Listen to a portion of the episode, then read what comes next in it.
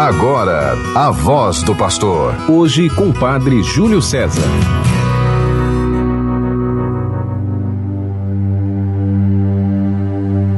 Cantemos ao Senhor, ele se cobriu de glória. O Senhor é a minha força o meu cântico foi para a minha salvação. Aleluia. Capítulo 15 do livro do Êxodo. Querido irmão, querida irmã, você que está conosco pela 91.9 FM a Sintonia do Bem, a rádio de nossa arquidiocese. Você que nos acompanha pelas outras rádios que estão no território arquidiocesano e que retransmitem o programa A Voz do Pastor, programa do nosso arcebispo, Dom Jaime Vieira Rocha, que encontra-se em visita de Lima Apostoloro junto com os outros bispos do Regional Nordeste 2, composto pelas dioceses dos estados da Paraíba, Pernambuco, Rio Grande do Norte e Alagoas, e me deu esta missão. Eu sou o Padre Júlio, da paróquia de Nossa Senhora da Candelária, de estarmos juntos para refletir a palavra de Deus durante este período. Lhe convido a meditarmos agora o trecho do Santo Evangelho, aquele escrito por São João no capítulo 15, dos versículos 9 ao 11. O Senhor esteja convosco, Ele está no meio de nós. Proclamação do Evangelho de Jesus Cristo segundo João. Glória a vós, Senhor. Naquele tempo, disse Jesus a seus discípulos: Como meu Pai me amou, assim também eu vos amei. Permanecei no meu amor. Se guardardes os meus mandamentos, permanecereis no meu amor, assim como eu guardei os mandamentos do meu Pai e permaneço no seu amor. Eu vos disse isto para que a minha alegria esteja em vós e a vossa alegria seja plena. Palavra da salvação. Glória a vós, Senhor. Que o Santo Evangelho anunciado perdoe os nossos pecados e nos conduza à vida eterna. Amém. Querido irmão, querida irmã, desde o último domingo e até hoje, quinta-feira, dia 19 de maio, quinta semana do tempo da Páscoa, vamos sendo convidados a deixar que o amor infinito do Senhor tome conta de nós. Que esse amor faça circular em nós a vida e a esperança. A esperança e a vida entre nós, mas que vem do Pai.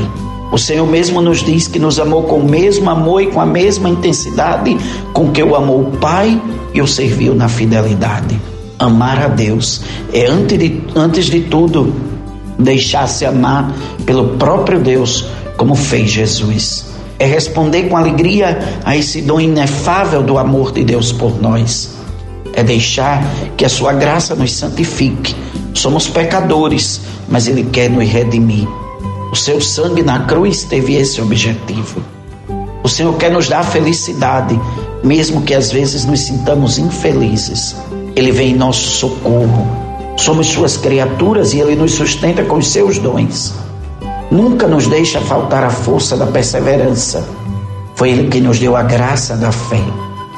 A palavra que o Senhor nos proclama nos abre para o futuro e nos traz a plenitude da alegria. Somos privilegiados do seu amor. O Senhor nos escolheu, nos escolheu para nos dar a sua palavra, a sua mensagem e fazer com que levássemos também aos outros essa mensagem do amor de Deus. Anunciar as maravilhas de Deus na nossa vida para todas as pessoas. Como foi bonito no quarto domingo do tempo da Páscoa escutar o Senhor nos dizer: Minhas ovelhas escutam minha voz. Minha voz elas estão a escutar. Eu conheço então minhas ovelhas que me seguem comigo a caminhar. E hoje o Senhor nos diz: Minha alegria esteja em vós e a vossa alegria seja plena. Uma alegria que não é de qualquer jeito nem que é passageira, mas é uma satisfação que toma conta de nós quando temos um bem e sabemos que o temos. Quanto maior o bem e quanto mais consciência temos de sua posse, ainda maior é a nossa alegria. E não há bem maior do que termos a certeza de que somos amados por Deus. Temos dificuldades, sim. Temos sofrimentos, sim. Mas por maiores que sejam nossas dificuldades e nossos sofrimentos, não nos podem tirar essa alegria. Porque nós acreditamos que Deus nos ama e no amor está a nossa plena realização. Quando apresentamos a Deus as nossas preces, nossas necessidades, é porque temos fé nele e sabemos que ele escuta nosso clamor. Somos essa igreja peregrina que vai neste mundo ainda caminhando ao encontro do Senhor, pedindo que Ele nos ampare com Sua bondade, nos ilumine com a luz de Seu Santo Espírito, sendo responsáveis aonde vivemos, aonde temos pessoas que convivem conosco para praticar o espírito da justiça, mas também da equidade. Na nossa comunidade, somos convidados a nos tornarmos fiéis na prática da caridade, na prática da solidariedade. Porém, tendo consciência de uma coisa: nada podemos fazer sem a presença de Deus. Temos que nos conservar unidos a Ele, nos conservar unidos a Jesus, o seu Filho, que nos deu a vida e que é nosso Senhor.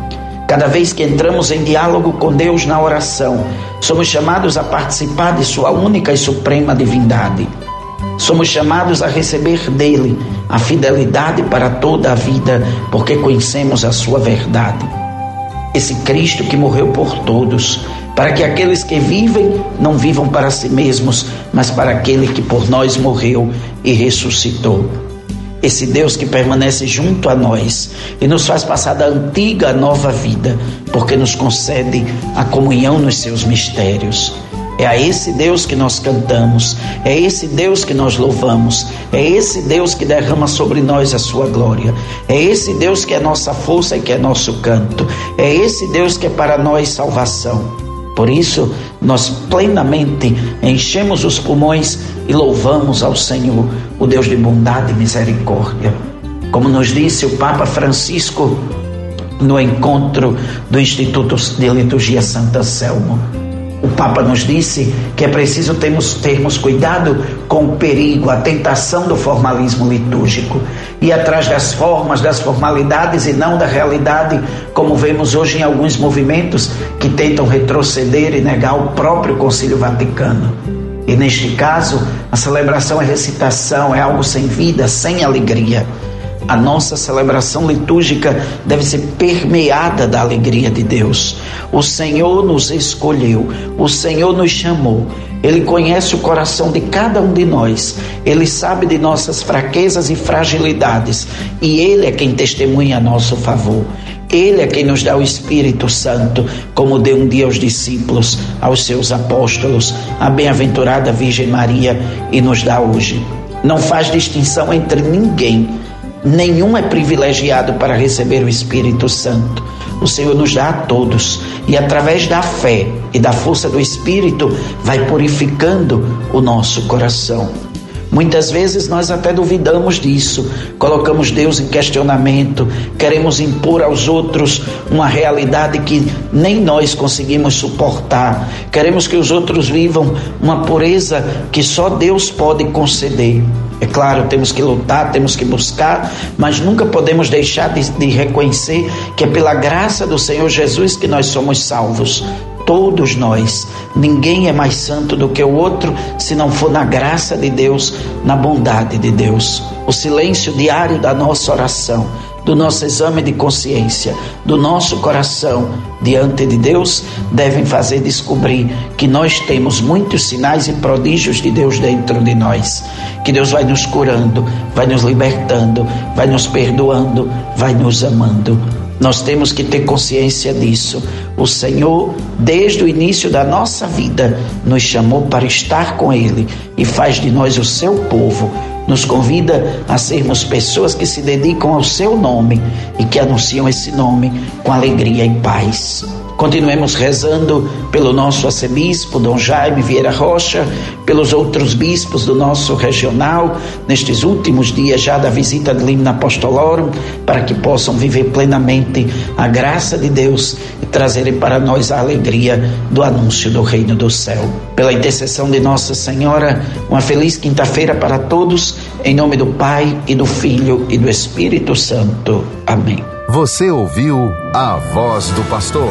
Hoje com o Padre Júlio César.